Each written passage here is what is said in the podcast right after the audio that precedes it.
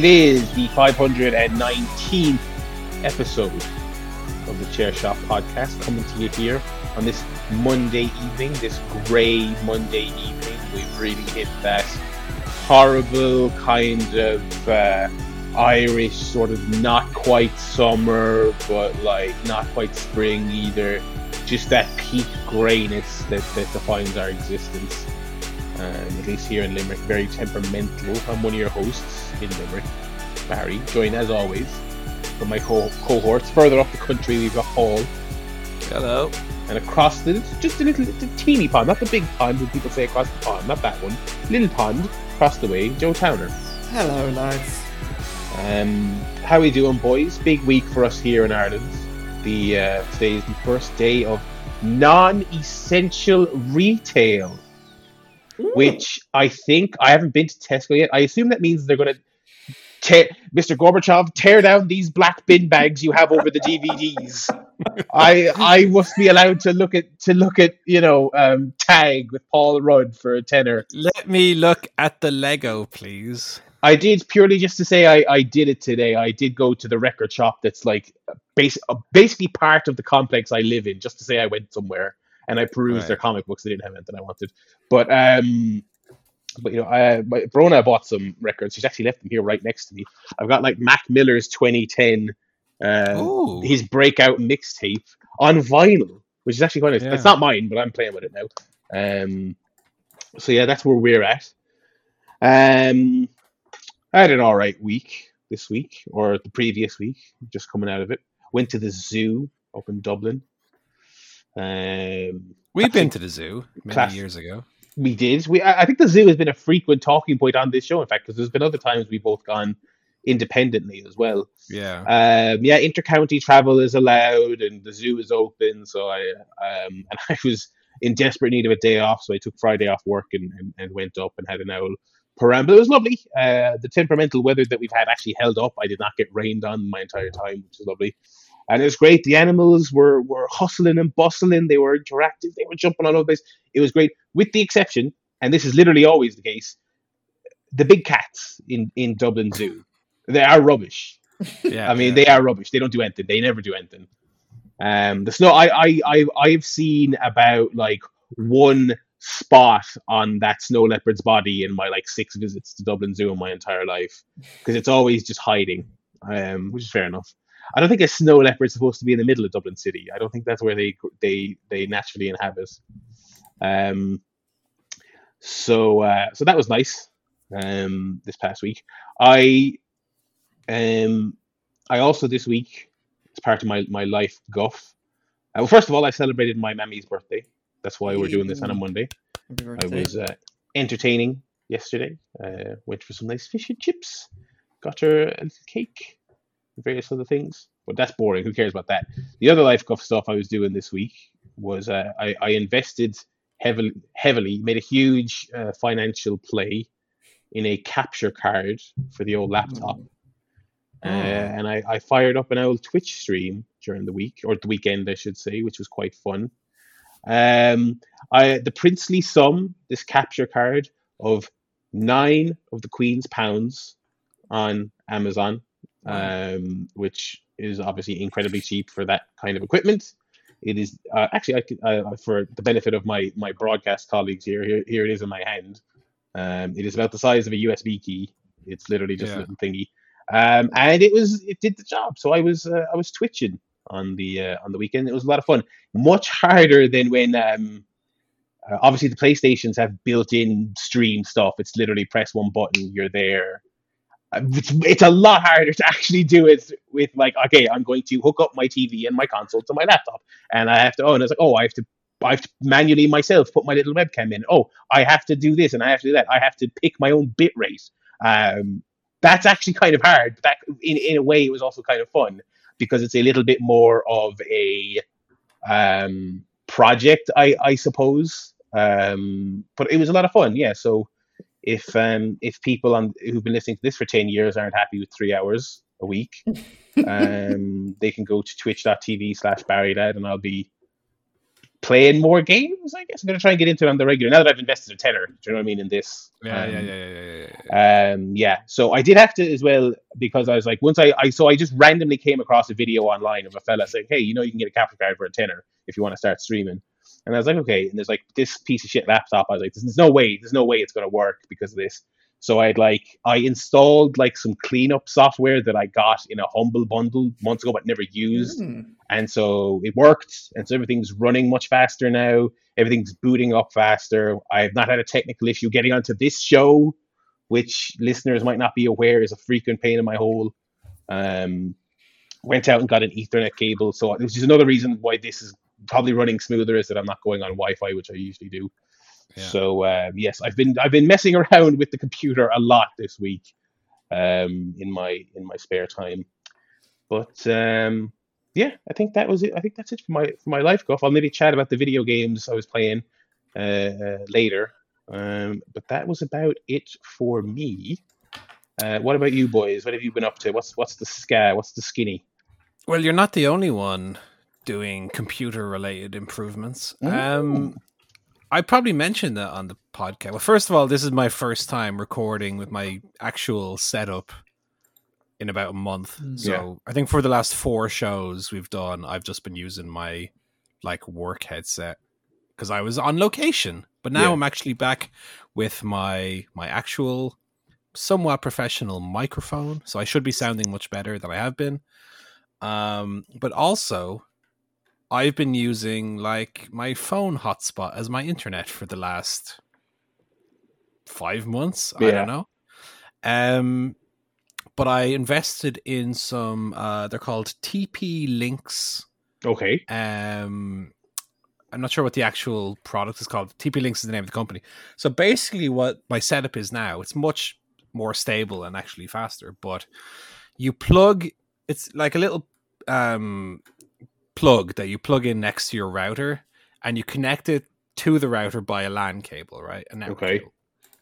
And then you plug one in your room, also via LAN cable, and plug that into your laptop. And the network signal goes through the electricity in your house. Oh, okay. Mm. Very and handy. um, so I'm in checking my network speeds. I'm basically connected by LAN cable, even though I'm at the exact other side of the house to where the router is. Excellent. Okay. So we should not have any network issues anymore. Um, they're very very cool. And what you can do, and I've actually ordered more, is you can once you've set up the initial pair, you can just buy extra ones and you put them anywhere in your house. You you literally just plug them into any socket, turn them on, and it's connected to the to the network. So Nice. gonna, I bought one for uh, Natty to use when she's working, so she can. She's also quite far away from the router where she does her work Yeah. and I, I I'm going to use one for my PlayStation. Yeah. Work sounds like a great use of that because um, since I since I've now got this, I've got I've I've, I've got old school. Every fucking device in this living room is is wired. Wi-Fi is a thing of the past. Yeah, Uh, new consoles now. This laptop all wired up. The only shit that I haven't bothered fixing up is the work shit. But that is now subsequently the worst performing quote unquote stuff in the entire um, house. So that sounds like it. So so is this was this an Amazon job or are they? yeah. Now, it's, to be fair, I'm sure you can get equivalent uh, bits and bobs, but they're they're not as cheap as your uh, capture card. They're about about twenty pounds, I'd say, for a pair. That's good. Uh, very easy to set up. It's literally plug into the socket, plug into the router, and there's just a button you turn on. Simple, simple as that to set it up. Um, I did have a pair a while ago that I'd got secondhand that I'd had issues with, which is why I never kind of delved back into the world of, of TP links. But it might have just been that the pair that I had were were very old. Um, whereas with these, I've had absolutely no issue. I was playing um, Warzone online for about three hours last night. Oh, Um, and I, I use the TP links with the PlayStation, and I, you know, I would say like the internet in this house is, is not good. First of all, in addition to being far away, which is why I was using phone hotspot for the longest time. And I would say with Wi-Fi, my download speed, you know, when on the PlayStation you do like the setup network, it gives you your like download speed and upload speed. I think oh, download speed might have been as slow as like 12 megabytes per second, which isn't hor- isn't horrible, but It's it's, not it's great. not great. Uh, and with the TP links, I'm at, at about 50. Excellent. So Okay. we're talking about maybe four times as as fast Hmm. uh, and much more stable as well. So hopefully we're not going to have any issues. Um, Barry's network is more stable. My network is more stable, so we should be all right. Um, and uh, one thing, uh, speaking of Amazon, that I've noticed is uh, for people living in Ireland, Amazon Prime is a goddamn necessity.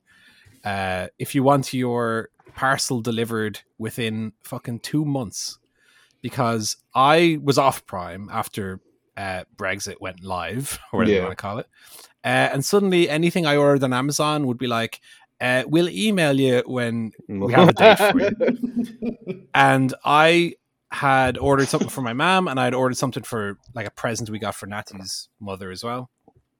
And they were like, uh, "Yeah, that's going to be delivered at the end of June." Lovely. Right. And when I was buying the TP links, actually, it uh, came up like, "Oh, we want to offer you a free thirty day trial of uh, Amazon Prime." Da da da da da. Right. And I said, "Look, it can't hurt. I, I'll, I'll maybe watch some stuff on Amazon Prime Video. It's Yeah. free anyway, so who cares?" And then I ordered the TP links, and they're like, "Yes, they'll be with you in two days." I was like, "Wait a minute, what's this two days shit happening?" It's kind of all or nothing. Yeah. it's pretty much all, so I cancelled those orders that were again scheduled to arrive the end of June. Um, one of them is already has arrived, Right. and the other is arriving tomorrow. So That's weird. I wonder what the is it just if you're Prime, their Amazon's just like what we'll just pay whatever. Maybe it just charges and they're stuck somewhere. I figure it's more like with the Prime, Amazon are delivering delivering it themselves. I feel like if you're ordering from the UK, even if I think it's coming from the Amazon warehouses, they're sending it out like economy post, like, Right. literally the cheapest, worst option Yeah. possible. You know, um, but it's been, uh, or maybe it's just been my experience and specifically the things I've ordered. I don't know, but it's been like night and day. Um, I also this is going to be only for the benefit of Joe and Barry, and not even honestly for the benefit of Joe and Barry, because really only for the benefit of me. But uh, I have a new T-shirt that I got. Cool. It's it's a it's a lost T-shirt, and it's maybe the ugliest, uh, most horrible T-shirt ever designed. But I saw it and I had to have it. It's a reference to the season three finale, Oh God. and it's got it says we have to go back in the most basic font, maybe in human history. Looks like something that a Simpsons artist would make. A little bit. Yeah. I was looking on Redbubble for an, like a good T-shirt, and I came across this one. I was like, mm, "It's gonna have to be that shit one." Good or really bad? What's yeah, I don't better? know. Something about it just tickled me. I was like, "Wow!" And it's like a brown T-shirt as well to make it even less appealing. Lovely. Lovely. Um, in other news, yeah, it was Natty's uh, birthday Woo. this week. That's her. She's playing Mass Effect at the moment. Oh yes, Um, you're very excited. Yeah, just off camera. Oh, there you go. Um, I got her. No, she's waiting. Mass Effect Legendary Edition, which a lot of um sites haven't reviewed yet, uh, and I haven't played, but I'd be able to give you my impressions of her playing. She's about ten hours in already. I would say. Maybe Oh, I have a new new new YouTube channel idea. Boyfriend reviews. I've just come up with this idea, totally unique. um, but it was her birthday. Then it was also our anniversary, I guess you'd call it. Cute. Like we're not, we're not married, but whatever you that thing is pre you getting married and having an actual. No, yeah, we do that. I know what you mean. Yeah. Yeah, so we're seven years now. Thank you very much. Which is about a minute.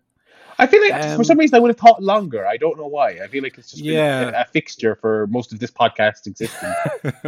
May 15, 2014 was the original date. Lovely. So uh so yeah, we had some nice lunch. We got um there's a restaurant down in the village that we got takeaway from. As opposed to just getting normal takeaway, we said let's go get takeaway from a restaurant, so it Yeah. at least resembles some kind of real food. So Natty got like roast dinner takeaway, basically.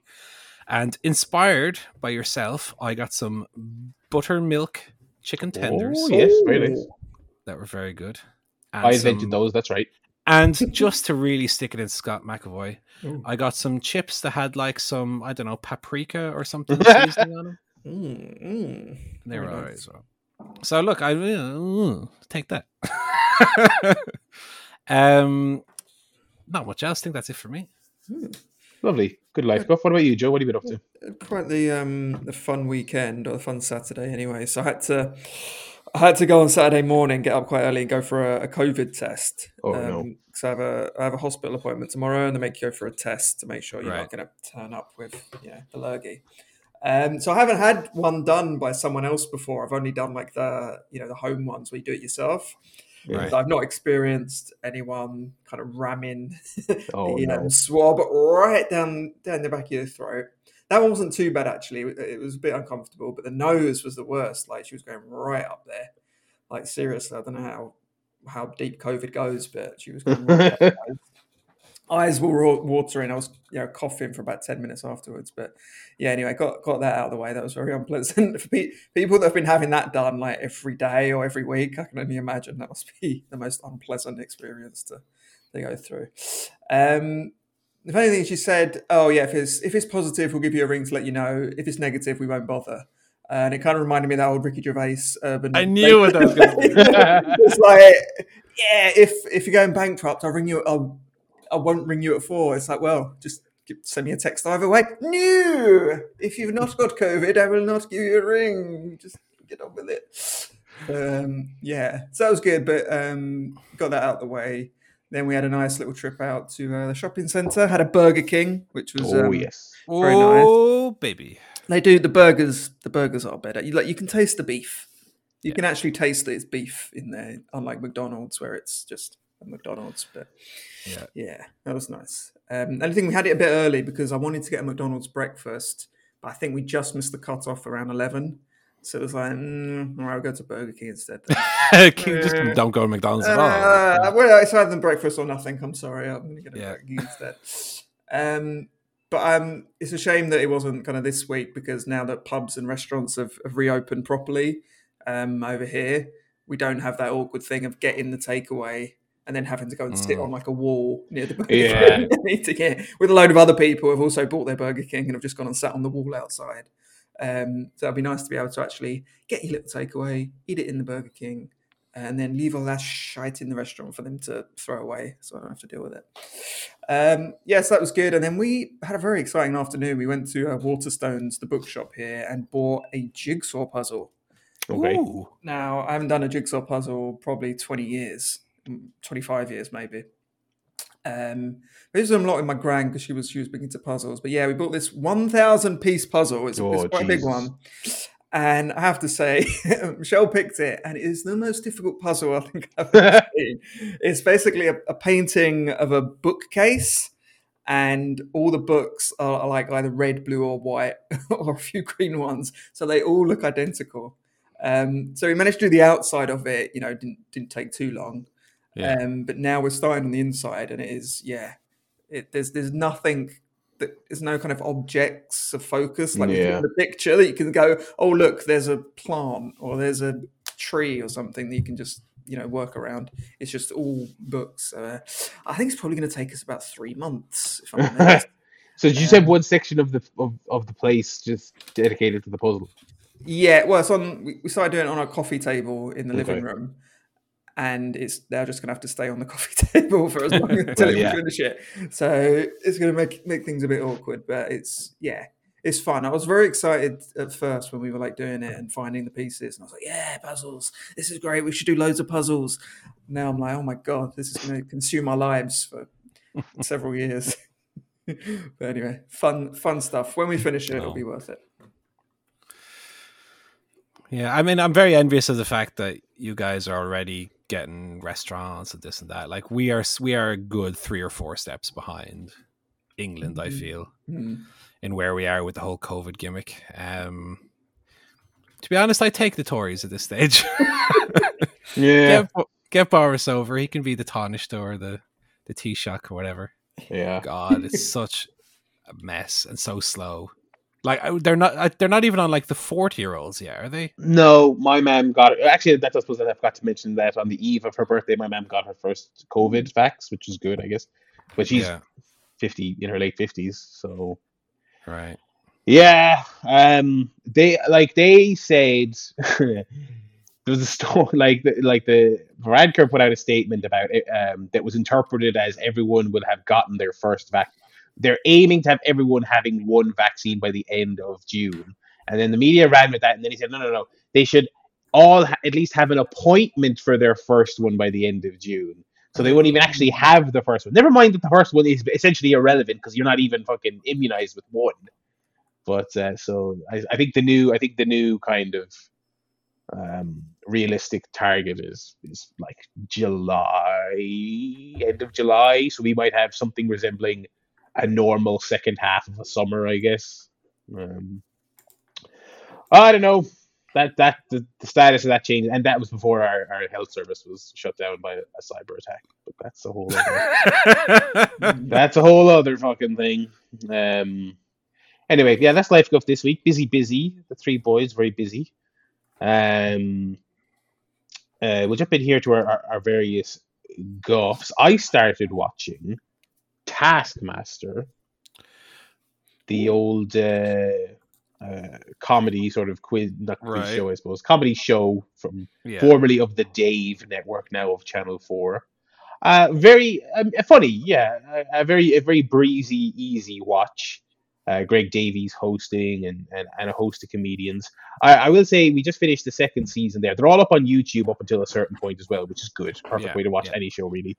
Um, uh, I will say that like the first, the cast of the first season, I feel like is probably going to be difficult to top because I thought it was a good crew. Uh, second season was still very funny, but eh, not not not not on that same level. But uh, very entertaining, uh, very amusing. This was actually inspired by recently we did play the board game of the TV show before we even knew what the TV show was. I'd never even heard of it before a couple of weeks ago.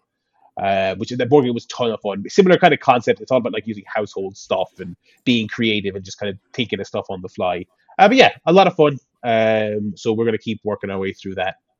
Um, yeah, I've actually watched quite a bit of that on YouTube as well. yeah, It works on two levels on both it being funny, but also the satisfaction of seeing people work out the tasks and yeah, do them in creative ways. Yeah, They're- they're- like it a they're- they're quite clever. Yeah, so we're we're watching that. Um, uh, I imagine we'll be probably caught up to the the newish ones fairly soon because we are kind of ripping through it.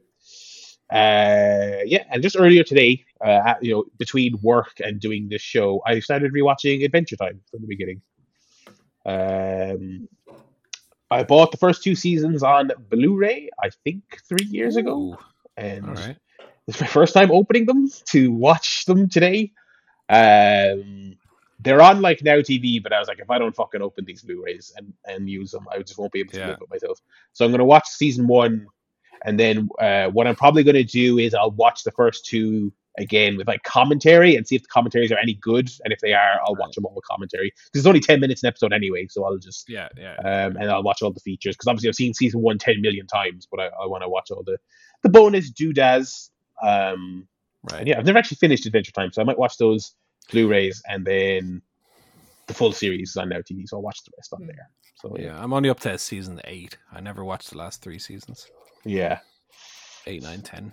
So uh, yeah, we'll have some more Adventure Time chat on this podcast soon, I would imagine. Um, that's been that's been my telly for this week. and Reeling in the Years, which was good again. Well, it, Mm. well, it was good. It was like really fucking miserable. I'm realizing the last decade was shit, absolute fucking nightmare shit of 2010. just like misery. And every episode has a fucking massacre of some description in it. Mm. Um, natural disasters. It's pretty funny when like so. The, yesterday's episode was 2015, and it was like, oh, new research on climate change uh, results in protests in the street of Dublin and around the world. And I was like, oh, 2015. I'm glad we got that sorted. Um, what a time that was when the climate was broken. Um, oh, what a, what a distant memory that is. Uh, yeah, so that show that show's great, but it's not exactly a barrel of laughs, especially when it's shit and really recent. Um, but yeah, uh, that's been the TV this week for me. Cool. I've got a couple of shows. Um, so I watched the first episode of the new series of Inside Number Nine, um, which was on last Monday. Um, so that was that was pretty good. It was it was a comedy episode um, rather than the horror horror or kind of more mysterious ones. So it was it was pretty funny. It was very silly. Um, lots of kind of very well known actors, but all wearing masks, so you couldn't really really tell who they were, which is quite funny. Right. Um, yeah, lots of puns, lots of kind of self referential, metatextual jokes. Um, so yeah, a bit, a little bit self indulgent, but a still pretty you know enjoyable episode. So I enjoyed that. I didn't even know there was a new episode out. Yeah, it started. It was back back last week. I think it's on tonight as well. So Hmm. check it on out, Paul. That's, that's something for me to watch because I'm all caught up to that. Yeah, see, Mi- see. minus one episode, obviously. Um, yes, that was good. And we also, Michelle and I watched this series called um, Devs, which is a kind of sci fi series by uh, Alex Garland, who did, um, well, he's done lots of stuff. He did The Beach. He wrote The Beach, I think. Did he write The Beach? I can't remember. He did 28 Days Later. Um, he wrote Ex Machina, um, various other things. Um, yeah, series from him, and it's about ooh, how to describe it. It's about this big tech company that has developed this technology um, that allows them to predict things. I won't go too much further in case you haven't seen it and want to watch it. But Okay. yeah, the, the main guy is weird. He's played by Nick Offerman um, from Parks and Recs. Right, Um, yeah. Who obviously normally known for his comedy roles, but plays a kind of dramatic role here and, and does quite a good job.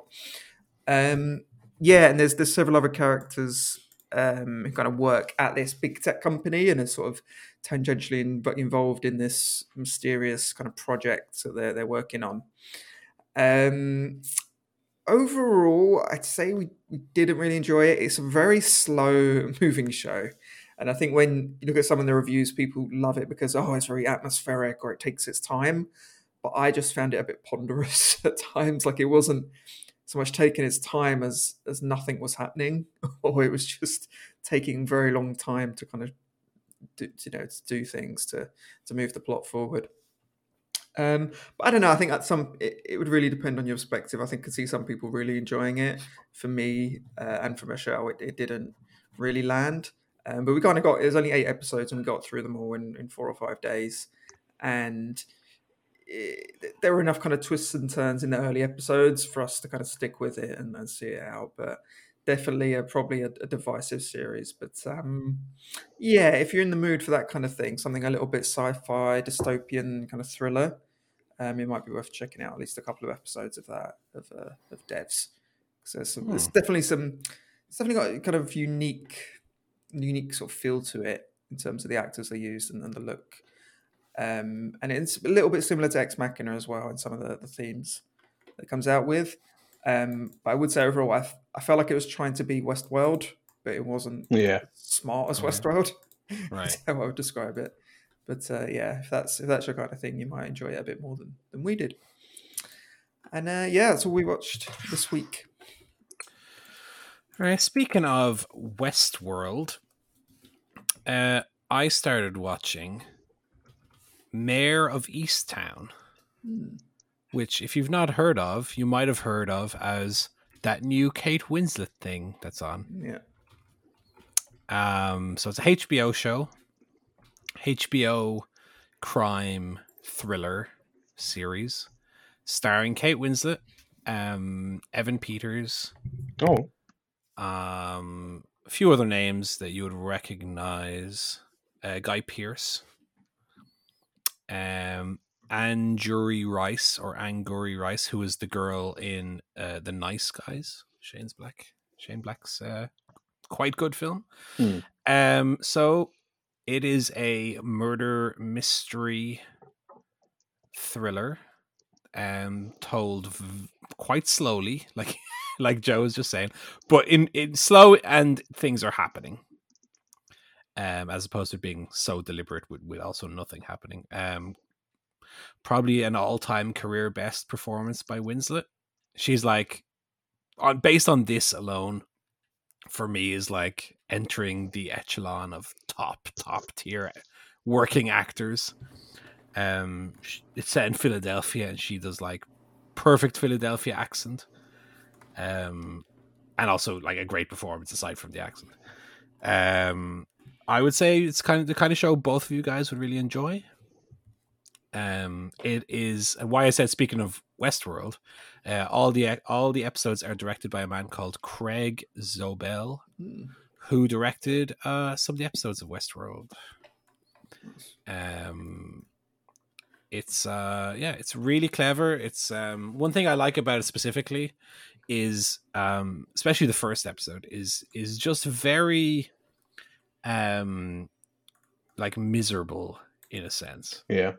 which like the whiplash of that tone off the back of WandaVision and uh, captain man and the soldier is is is very refreshing for like it's a properly mature serious drama it's just nice to have that after shows that are kind of more popcorny or more you know made to not be taken so seriously. It's nice to have a show that's very very um you know steeped in reality and with realistic characters that are very sympathetic but aren't necessarily always the good guys um which is one criticism that i could imagine being put against it by a a smaller p more p-brained viewer is that is that hmm, there's no likable characters in it. Whereas me with my big galaxy brain uh, I, I watch it and say well Galaxy Chocolate. these char- some of these characters do bad some of these pa- characters do bad things but they are sympathetic in what they do. Oh. um first episode was excellent. Also episode three was great. Two had a little too much comedy almost in it for like a show that is very very serious. Like maybe 30 seconds of it in an hour long runtime. But even that for me is like too much. I just want this show to be very very serious and very very like gloomy in its tone. Yeah. and there's like a little bits of levity because i understand for for your you know for your non uh sadomasochist you you want little bits of of levity in here and there. But um and then episode four which was the most recent one um i thought it was the first one that i was a little bit down on um it just has a lot happening uh, and more like side stories. It's the episode that de- delves into a, a bit of the side stories of some of the less important, less important characters. And so that was the first episode that felt like, well, it's a seven episode series, so it's the middle episode. So it felt like it was treading water a bit before it goes into the final three. But uh, yeah, I'd give it a definite, definite recommendation. W- Winslet is excellent in it. Um, the show has elements of like the the best of True Detective, like seasons one and season three. Um, elements of Twin Peaks in that it has a very well developed ensemble cast, all the people in the town who all are a bit eccentric or a bit psychotic to a certain degree. Um, elements of uh, Villeneuve's Prisoners in how it looks reminds me a lot of that movie. Um, I don't know about its availability on Now TV or whatever, but it's on uh, HBO and it's on Sky Atlantic. Oh, okay. Yeah, it should be. It should be Um, on now. I think.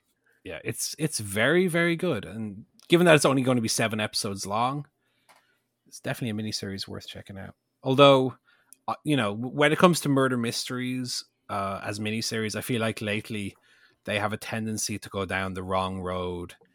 Um, with with an end episode, which would have a revelation of of this character who, in the first six episodes, was just a normal character, is actually unspeakably evil. yeah. Do you know when they do that? And it's like, well, I don't really buy that so much. um, I'm hoping that they go to a revelation which is more like, you know, not sympathetic necessarily, but like a character who just did something outside of what they would normally do. Like they got caught in a situation that they kind of lost control of, Yeah. rather than it being like, haha, and they're like stroking their beard with how evil they are. Um, but it's really, really great. It's really, really great. You do get a feeling, though, especially like I said, episode four, you do get a feeling that there's one too many thread that they're setting up as red herrings. Uh, I won't say which one specifically because if you do want, I do highly recommend it, and if people want to check it out, I don't want to spoil anything. But there's some stuff that they're a little bit so heavy-handed with, and you're like, look, I know this is a red herring. It's obviously a red herring. Let's not spend so much time on this red herring because when it's revealed to be a red herring, I'm going to be mad that we spent so much time on it. Um, but it's really good. Uh, Mare of Easttown, well worth a watch. Yeah, it's it is on the old uh, it is on the old now TV. It sounds like right up my alley, so I think I might uh, I think it's got. I think it'd be right at both your alleys too. I, I might give it a bash uh, for sure. We are we are between serious programs at the moment. I feel. Yeah. Uh, so you well, I think episode one of of the first four is the best episode. So at least check that out. And if you're into the tone of it and into the seriousness of it, go on with it. If it's not if it's not for you, I don't know that it's going to get necessarily better from there.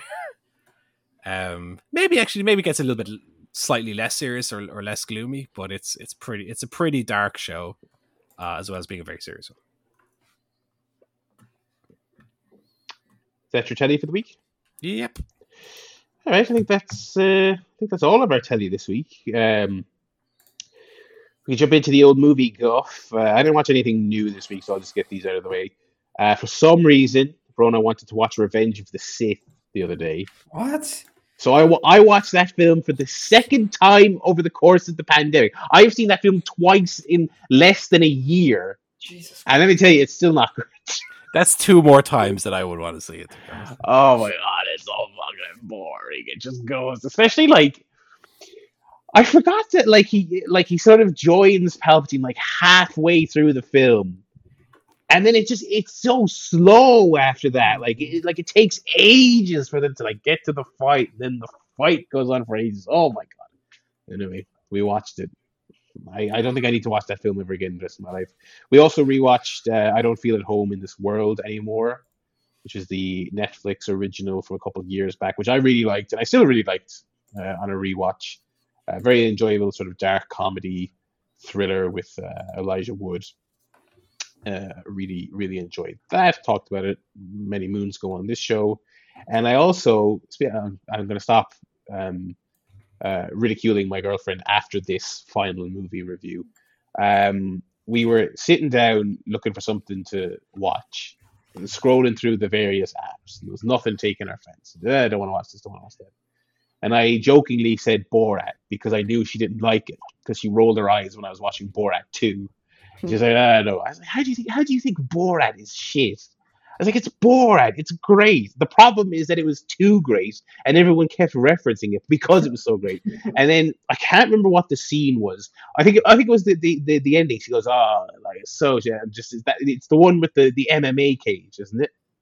I was like, no, that's Bruno. Bruno was shit. But I was like, Borat? Borat's the one where he's a Kazakhstan guy. and then I I I in my rage, I managed to figure out that she had not she had not seen Borat, which to me uh, was unfathomable. I was like, like you were alive when it was inescapable. Do you know what I mean? You, you like you. It, it was during our you know late teens when everyone was doing the board. How did you not see it? So then, so then we watched it, and I was I was vindicated because she was laughing the whole way through it, and I was laughing the whole way through it because I don't I haven't seen it in about ten years, which was long enough for me to re-find it funny and re-find it funny. I very much did. Um, and upon after watching them both, I, I, I it's probably now it's definitely I would confidently say the first one is a lot better than the second one, even though I did really like the second one. Um, uh, and I, I think it was a, a, a an indication that Sacha Cohen still has it, but it, but he, he might never have it as good as Borat one again. I don't think. Um, so uh, yes, uh, Borat one still very good. In in conclusion, uh, and that those are the only that that is the three films I've seen this week. Quite a collection. Very good. Uh, I'm exclusively on the old animations this week. Okay. Uh, I watched a 2021 release, my third of the year, if you can believe that. Uh, after what were the other two? This is uh, Zack Snyder's Justice League and Godzilla vs. Godzilla vs. Kong. They're the other two. Uh, I watched Netflix's new film, The Mitchells versus the Machines. Have you guys heard about this one? Yes. Yeah. Yeah, yeah. Yeah, so it's made by, and this is what piqued my interest. Ooh, some Gravity Falls alumni. Oh. Don't mind if I do. That show was great. Um, it's definitely very Gravity Fallsy. That's good. I'll say that much in its humor and also in its character design, uh, despite it being like 3D versus hand drawn style. Um, yeah, I thought it was. I thought it was very funny, very likable. Um, kind of has a has an Edgar Wright kind of feel to it. Okay. In addition to having a Gravity Falls feel, so if you kind of cross those over, that's kind of what you get. Um, yeah, some genuine laughs in it. Very well written, very funny. Um, I- I would say only a few moments that felt a little forced, or a little like there's bits where there's like Rihanna songs in it and stuff stuff you might experience in like a lesser animated movie, like a Trolls or a you know. There's some moments that feel a little bit out of place like that, but I understand why they did it. You know. Um, but no, I thought it was very heart, very heartwarming, very, uh, very fun movie, very warm movie. Hmm.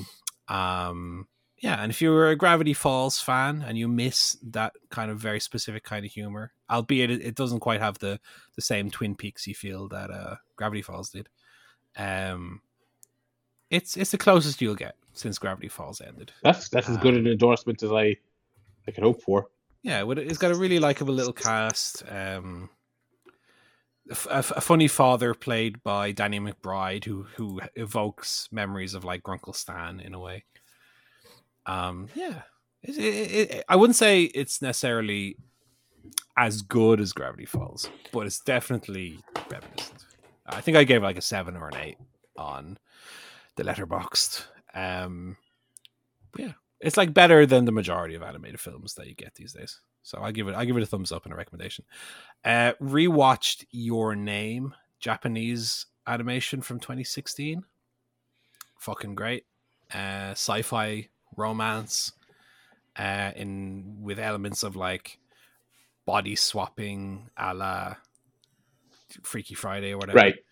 um, two teenagers for for whatever reason, which eventually becomes revealed, uh, find that they're swapping bodies at random intervals, uh, and they kind of have to manage their lives around that, like leaving each other's clues and things to do and not to do to give away like that they're not who they think they are, uh, and then suddenly it stops, uh, and they try to figure out why it stopped. Um, and try and find out the find the other person and figure out what's happening, and that leads to a bigger kind of mystery, uh, Okay. with with a with a hell of a twist halfway through.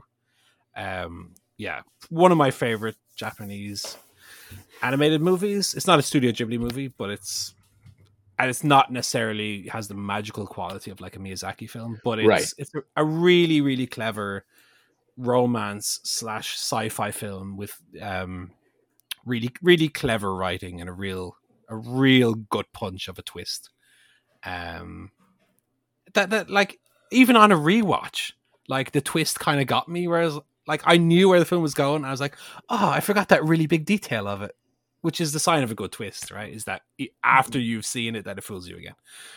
Um and then we watched another japanese animated one uh, the girl who leapt through time which is a much funnier film, not quite as good as Your Name, I would say, um, but similarly clever uh, and, like I said, very funny. Uh, what I would describe the girl who leapt through time as is uh, Groundhog Day if Bill Murray could like control the time flow, Okay. um, like if he could choose when to restart the day. So this girl, uh, I don't remember the characters' names, so don't give out to me for that. But this, this girl, worry. this girl suddenly discovers that she has the ability, almost in a, it felt like kind of Roald Dahl more than anything. It felt like a, a Roald Dahl story. This girl discovers suddenly that she has the ability to like time travel, um, short time distances, let's say. And she's of course using that to her advantage, and, Right. Like redoing things when they go wrong. And early on, there's a scene in like cookery class where she like is putting the battered fish or whatever into the pan, and the pan spits, and she falls back and knocks the thing over. and It lands on the guy's head or whatever, right? Okay. and and then she goes back in time and is like, "Here, you swap place with me," and then it happens to that person instead of her, and she doesn't think anything of it. But of course, later on, there's repercussions that she's not kind of considered that she then has to deal with. Um, but yeah, very very funny film. I I, I definitely like films like Your Name or Girl Who Leapt Through Time that have like a very strong concept to them that they then build off.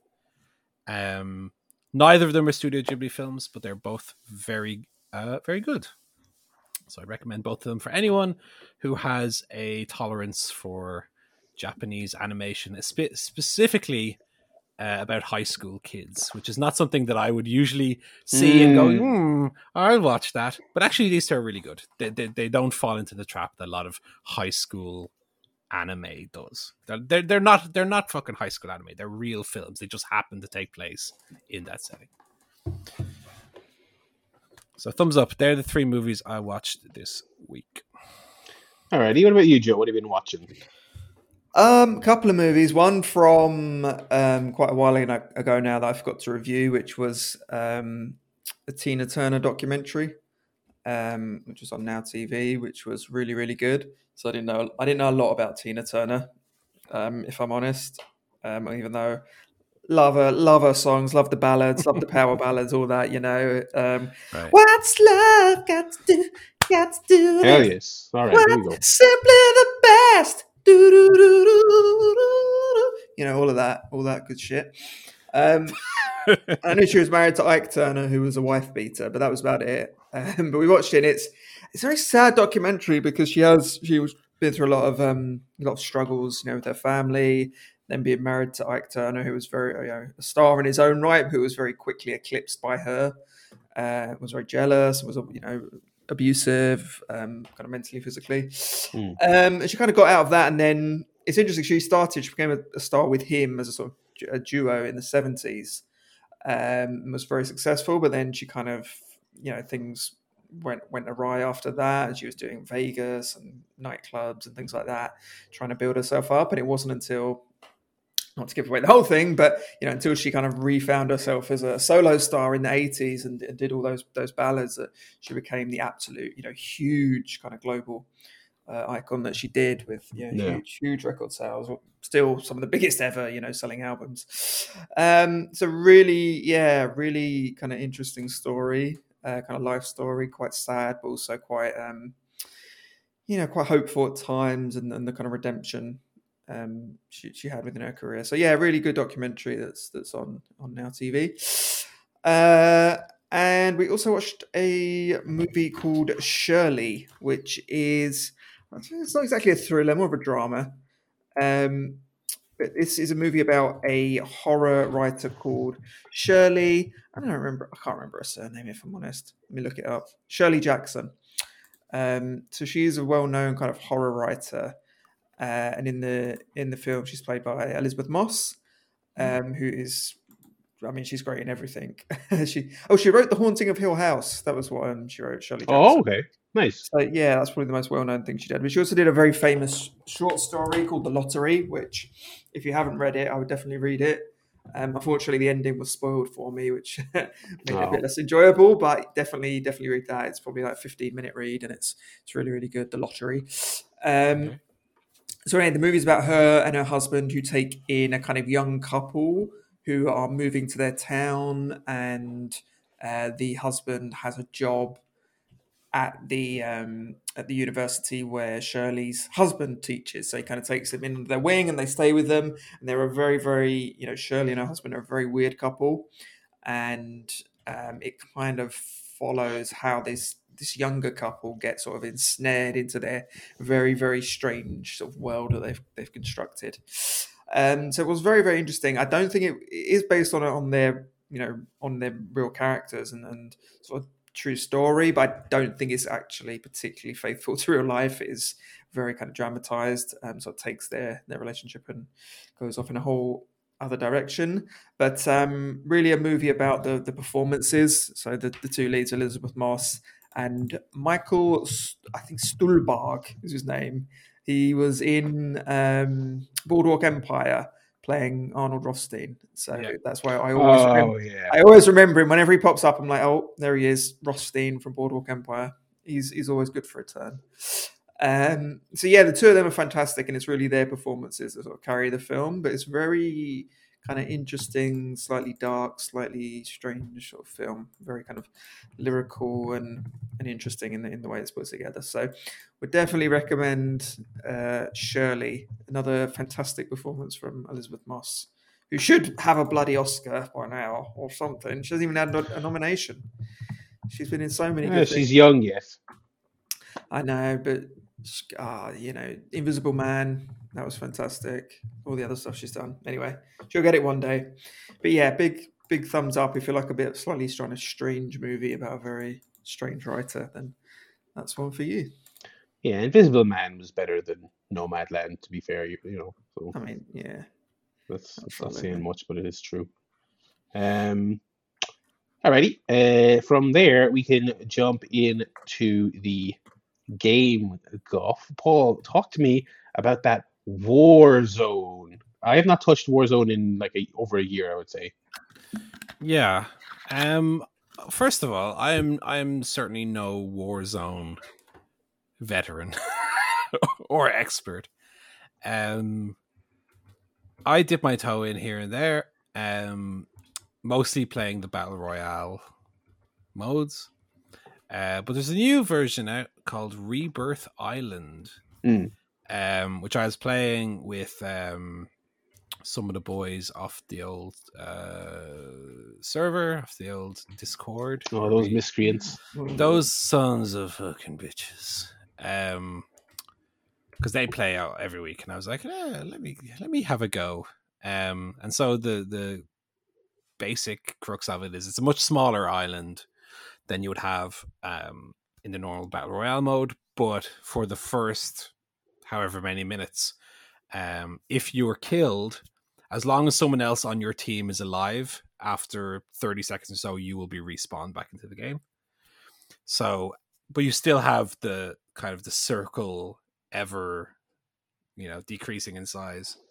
Um, and so it gets a bit more haywire, and you're kind of hoping for your your teammates to cling on to life while you respawn, and so healing each other and so on has a much Mm. higher importance. And then eventually, after a certain amount of time, the rebirth is just cut off, and now it's just okay. You're all in an area. Let's tactically try and stay alive and kill everyone else.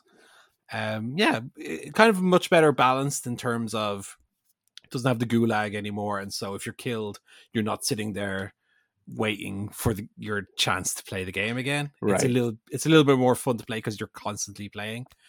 Um, we didn't win any games. I think we came second like four times or something. Um, and yeah, I, I'm again not very good at it. I wasn't sure about the controls or the loadouts or this or that. I'm uh, I probably played about ten hours of it combined at this stage, and I still I'm coming to grips with how it actually works. And you're playing on like you know the party chat with the other people, and they're going, uh, uh, person on Nova, Nova down, uh, got, got him uh, breached, uh, one got uh, dead, shot, shot. I'm like, I don't know what's happening. Nova, what's Nova? Where, where are we going? What's going on? um, but it was good. It's good fun. It's definitely a good f- fun game to jump into, even like just as part of the team, just to kind of play along and play soldier and be like, oh, there's someone over there, Grr," and you, you mark it with your little icon. Oh, there's someone over there, and everyone's run over with their guns. It's good, you know, it's good crack. Um, so that's Rebirth Island. That's the new newest uh, Warzone update. I think it's season three they're on now. Yeah. Um, but as you know, Barry, uh, if you want to play these games, you got to download an old 35 gigabyte uh, patch. It's absolutely ridiculous how Yeah. big the updates are for this game. Um, but uh, you know, I play it here and there, and I get fun out of it. I have a very big hard drive on my PS4 Pro anyway, um, so it's not so much of an issue to me. I don't, you know, once I've beaten a game, Ghost of Tsushima, whatever I've beaten, in the last Yeah. once I beat it, once I platinumed it, it's I just delete it off the PlayStation anyway. So I don't have games kind of taking up my hard drive space so much. So it's not so much a problem as much as just like I want to play. Oh, there's a 30 gigabyte patch That's for it. that's Oh. the real pain. Yeah, that's Yeah. the real pain. It's just that it's the frequency as well. Um, yeah. yeah, yeah. I'd love to get back into the old Warzone, but like I, I think I would have to get rid of the other components of Call of Duty on my PlayStation Five to make room for Warzone because they're all the the main Call of Duty game is the exact same. It's fucking massive. It's constantly patching. Right. Um, I, Well, I only have Warzone. I don't have the main game. Yeah, This is a combi- free- free combined, it's something like mentally, It's coming up on 500 gigs for a, a base PS4. Like it's it's absolutely asinine. Um, yeah, and they still haven't because I'm on the the five now. They still haven't put out any like SSD pre-approved replacements. So you just you have what's in there and that's it. Um, yeah, I'd love to get back into the old Wars. Maybe I will. Uh, any other scoops uh, or updates about the old Mass Effect? Uh, yeah, so obviously, I, I I more or less use IGN as a guide to to game buying, although I also have major major issues with the way they score their games. Uh, i.e., eight is good, seven is bad. Whereas if I watch a movie and it's seven, I'm pretty much recommending it to you. um, but uh, they don't have a Mass Effect review out yet because apparently EA were stingy with the old codes or whatever. So I'm going to give you my exclusive Mass Effect review, keeping in mind I haven't played it for a single second. Uh, but I've watched Natty play it for a while. It uh, definitely looks very good. Um, one hallmark of a remake is it looks how you remembered it looking. So it's like faithful to the look of the original games. I'm sure if you went back and played Mass Effect from 2007, it probably looks fucking horrible by today's standards. But they've been successful in making the game look how you remembered, albeit a much cleaner, sharper version. So it it simultaneously hits you with the nostalgia of oh Mass Effect, but actually it's a much better looking version of Mass Effect, even if you don't realize it. Um, it plays very smoothly. Um, looks to be 60 frames per second. Um, colors are very vibrant on it, and um, though the faces still have the flappy mouth syndrome, yeah, yeah. It's still Mass Effect. um, the detail on the faces, etc., is much better. Like I remember when I played Mass Effect, and even two and three, that the faces and the shadowing on the faces specifically had a weird Shimmer. f- shimmer to it or a weird like fogginess to it almost. Like I, it's hard to explain. Whereas there's none of that in the remaster. It's very clean and very well done. Um, I'm not sure in terms of gameplay how much it's been revised. To be honest, I don't remember much about how the 2007 Mass Effect played because I think I played it in 2007, pretty much when it came out. Um, but uh, aside from you know very superficial things like the faces and like the textures on the faces are obviously not of 2021 standards. Uh, the game otherwise looks like it's like it looks fine, looks like it plays fine. Um, the non-human characters actually look really good. Like I'm looking now at Garrus on screen, and if you had never seen Mass Effect and you walked in and you had Garrus on screen, you might believe it's a 2021 game. Yeah. You know, Okay. some of the alien characters just based on the, the skin texture and the design kind of can get around the um the bad uncanny valueness Yeah. of the human characters. Um, that might be an idea for the next kind of person developing this kind of game is just don't have any humans in it and it'll age. Yeah. I'd, I'd play as an alien thing in one of those Yeah. games. Um, Um, there's definitely a bit of the dead eyedness to the human characters. Um, but uh, no, it looks really good. Uh, we had one crash um, about seven hours in. I think Natty's probably about 13 hours in, give or take now. Um, and she's a very thorough Mass Effect player. Um, and yeah, uh, it looks good. I probably will dip my toe into it eventually. I, I do want to finish Final Fantasy first, and I want to also play Death Stranding, which I've never played. But I do. I will give Mass Effect a go down the road. Uh, size of the game, by the way, 102 gigabytes. yeah. Um, it comes on two discs. It has the, it's data disc and then play disc. Um, but keep in mind, it is three games. It is three games in like 4K as well, which is you know. It's not too bad. and that that first one especially because I know they they streamlined the sequels. The first one has a lot of explorable. Um, It does. Every time areas. I come in, Natty is just on this like barren planet in the Mako. yeah, um, yeah. It, I actually I didn't even notice until you said it that there were no reviews. I suppose yeah, I haven't seen. The only video I saw was I saw Digital Foundry did a, a comparison then and now. Yeah, Which, and it's funny because it like Mass Effect One doesn't look terrible, but it's just our standards are just so different now for what Yeah. good is. Like the the textures in like the original game, like it, it looks nice at the time and it's still colorful, but e, everything's just flat. Do you know what I mean? It's like and everything has like a rocky texture on it versus having rocky assets on it. Do You know what I mean? Exactly. It's, it's just it's just a complete two generations really does make all the difference. Yeah. No, they look Um, like Wrex is on here. Wrex looks really good. Even the like light and the shadowing is really, real, really well done. It's really just the human characters that are the giveaway, and some of the like animations and stuff. Yeah, I, I would I would like to get I, I I would like to get to those, like you said yourself, Yeah. some other stuff in front of the queue first, and um, um I'd like to get to ma- that Mass Effect series at some point. And Um, we did get it two days early, thanks to Smyths Toy Store. oh Smith, we got it delivered on the old 12th of May when it uh, released on the 14th. you dirty bastards, outrageous. we, uh, early early edition. Um, Uh, and I was playing a bit of uh, Pokemon Snap again today. oh yeah, Uh, like I said, the perfect kind of pick up and play and do a, f- a few runs game. I've been kind of digging more into the like challenges as well, trying to figure out. Oh, there was there was a Pokemon here. What's going on? And you have to go in and, like I said, trigger things to happen such that you get a a, a thing to happen. And that's fun. That's a fun aspect of it. But it's also fun to just pick up and do a run through of the level with no expectations and just try and get better photos than you have. yeah, Yeah. Uh, yeah. Uh, I haven't been playing too much on the game side myself. Uh, I did talk about Twitch earlier. What I was playing uh, on the first stream, what I'm going to do on Wednesday, the remaster, funnily enough, in the vein of Mass Effect, of Destroy All Humans. Did you play that in the PS2 back in the day? I never It owned was- the PS2. Oh no, but it was on the it was on all that stuff of that generation. I, I'm sure it was on GameCube, but um, it was. I loved it at the time. I remember loving it at the time, and I was fairly pleasantly surprised with how um how well it holds up. It's a very of the era game. It's kind of quasi open world, but not like really open world.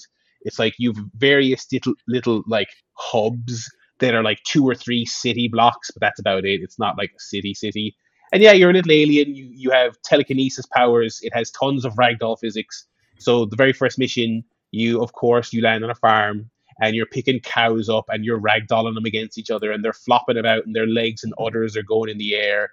And you have to kill a farmer, so you throw a cow at him, and you're like, okay, it's got physics, that's good. And then you it shows you how to use your ray gun, um, and and yeah, it's just kind of one of those uh, you know, kind of very mid two thousands. Just mess around with all these gizmos we've given you. You have a laser, you have a spaceship that you can use to level whole buildings. You've mind control. You have you can disguise yourself as people. It's just really fun. Lots of just a fun kind of sandboxy kind of thing.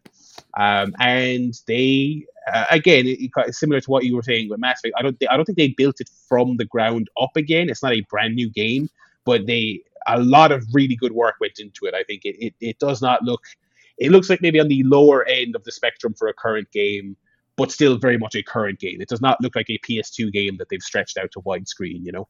Right. Um, really sharp, really colorful, rock solid frame rate, looks great, runs great, um, and and holds up pretty well as well. So I'm gonna I'm gonna play more of that.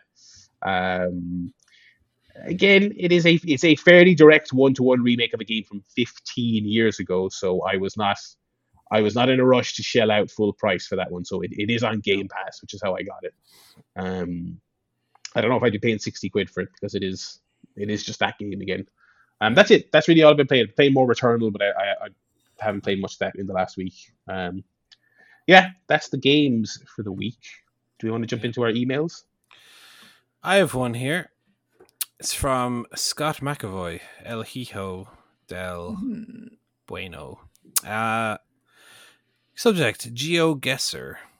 He says, Good afternoon, Paul. I had a Oh, yeah. really fucking cheeky bastard. I had a really good laugh at the idea of you being good at this game. Uh, Not because the game itself is hard, but because the three of you earlier this year had a hard time figuring out how far away from you certain wonders of the world were. You three were debating what was closer, the Great Pyramids, the Great Wall of China, or the Taj Mahal, and none of you had a clue. No, I think I did have a clue. I think Paul didn't know. I, Well, don't even, I mean- I don't even remember this segment, so I don't take any offense to this. I do remember it. Like, I mean, if we revisit it now, what what do we think is closer? Um, surely it's got to be The pyramids. pyramids, isn't it? Because only down the Africa road. is just underneath Europe, Africa's under us, yeah, whereas and Asia's Egypt's down the very and across. top right. Yeah. Yeah, China's all the way over there, China's all the way over there. and India is like halfway between. yeah. No, India's below China. That's a little bit over though. You have the in, India Indian subcontinent, and then you have China's kind of up and across. Anyway, that's not what GeoGuessr is. You, you, you're you you're using like you know it's not about Yeah. proximity from us. It's you know that it's a whole different it's a whole different genre. Yeah, I think he's just being He's being cheeky and facetious. cheeky, I mean, yeah. Scott, how about you and me have a game of GeoGuessr? And And now that I would love to see. That would be great. A, a, bat, a battle. I'll do it on the old about There you go. Yes. And you don't even need to buy it. You could just record your screen, pop it out there. Send Scott the link. He can do it's it. got the link, yeah. Oh, one v one me on on Rust, as the kids say, Yeah, yeah, yeah, yeah. or they did ten years ago. And of course, if he beats me, I'll just never. Never it post or- it. So the house always wins, baby. That's what you gotta Exactly. learn. He says, by the way, half the states in America require license plates on the front of the car. Not sure if this will help you th- with the game, but it might. Hmm. Yeah, I don't understand. Um, this is the new segment. You know, uh, foreigner who doesn't understand how things work, fish out of water. Why cars in America have the space for the license plate? Well, obviously, half of them, half of the party have a plate on the front, but so many of them have the space for the plate on the front and just don't have a plate. Like, surely it's more beneficial to have plates on either side of the car so it can be identified. Whereas if it's only on one side but it's driving towards you, you can't ID it. Like, I don't know. That seems silly to me. Oh, yeah, I don't know what the like. Even trying to figure out like what would the rationale be for caring about not having ha- have not having one on the back but not on the front. I don't know what the benefit is of that. Cheaper, maybe if you're no, but you don't pay for your fucking license. I don't know. That's weird. I don't know. I don't get that. I've always been a big fan as well of the Irish method of the plate having the year, the county the car was registered in, and then a random four, five, six digit number, like ID number. Whereas you see um, a yellow reg, i.e., a British car or a French car or something, and it's just fucking gibberish. It's like, what Yeah. does that mean? Yeah. I've always liked the the the we're not the we're not the world leaders in almost anything. But yeah, anytime I look at other nations' license plates, I'm like, lads, our system is so much better. And I will not say that about a great about very many Irish institutions at all. But year, county, and then a, a random collection of numbers. Yeah. You know, and the collection of numbers is like the stonecutters. It's the order in it's which the the, car which was they're registered. Yeah, because the mayor always gets one, or at least that was the apocryphal tale I was told growing up. I don't even know if that's true. that's true. but it's always like so the 21L1 would be the Limerick mayor's car this year. That is Yeah. possibly untrue, but it, it's true that it is how uh, the order in which they're registered. I don't know if the mayor gets Yeah. one. So if you see a 05D, you know where that car is from and what year it's from. And in fact, that can become a game that me and my friend used to play while we walked to the shops. Was guess the year of the cars that are coming. And The record for both of us, I think we we both equal the record, was three in a row. okay, it's not bad. So you you you'd see the car approaching and you'd both just shout out, "Oh seven," and the other one would say, "Oh nine," Mm. and you'd see when it got close to what year it was. This is this is before we had Xboxes in Ireland. What did you this ever? before the um, Xboxes came over in the big immigration uh, year of 2011. I, I assume this was a, a countrywide thing. Did, did your school also have, or just your friend circles have a thing where if you saw a yellow red, you got to hit someone a dig? Dead arm, yeah. Yeah, I don't know why that is. Some some kind of I had a colo- some conversation kind of with leftover someone. colonial resentment that when you see what is obviously an English car, you get to hit someone. My girl, my girlfriend is from Brazil. My friend's girlfriend is from some far off county. to be honest, I don't know which one it is, Clare or something. And they were saying like, "Do you have no no hit backsies or something?" I'm like, "No, it's just once the f- person who sees the yellow edge hits someone, and that is the end of it. Yeah, There's that's no, the end of it. Yeah, she's like, "No, because other people can see it." And I'm like, "Yeah, but it's been used already." It's the first, yeah, it's the first person who sees it, which is which is doubly annoying because not only is your arm sore, but then you're like, "Fuck it, I could I could have seen that," you know. Yeah. And Oh. I'll I'll go further and say not only was that like a school thing or an area thing, I play that with Natty to this day. Wow. she is usually the instigator. She got me with one like two days ago, and I was like, "You, oh, I'm gonna get you so good. I'm gonna get you so good." Wait till we wait till we go to London, eh? oh, they're left and right and center everywhere. Joe, is there an English equivalent when you see a car that does not have a yellow registration on the back? No, I, I don't even know what color they are. to be honest. you could tell me they're white, yellow, red, blue. There isn't really a license plate game. I did play when we're in America. Michelle and I play the kind of state game. So if you spot an out of state Okay. license plate, you get a point. Um, and I think you get extra points for Hawaii or Alaska, but you never see those because obviously Yeah. they're, they're overseas. That Um, is that is one thing I will give the states when when I was talking about how the the number format on ours I do think is should be the standard. However, credit to America, they do have more like flair, like it's your gamer Mm. tag. Yeah, Like more character. they have more character. Like the Texas one has a cactus on it and shit. And Yeah. oh, the New York was I'm walking here seven eight nine six two. Get the fuck out of my way if you see this. If you see this license plate, you're too fucking close to me. you know, they got a pizza on it. Yeah, we we did try to recreate the game here by spotting like European license plates, but they're just too infrequent. Like you don't often see Right. them. Yeah. so it's it's not as fun. But yeah, yeah. Well, I mean, yeah, we just get Irish over here, and then the odd yellow one from Northern Ireland. Mm. That's it. Uh, Scott continues in what must be the longest email segment we've ever done. Um, instead of a pick one for an actor, I'd like your opinions on which is the better movie villain. Mm, okay. Uh, I've only I've only seen two of these, so I can't uh, opine on all three. Uh, John Doe seven. Mm. Never never seen seven. Sorry about that. Uh, Jack Torrance, The Shining. Mm. Hans Gruber, Die Hard.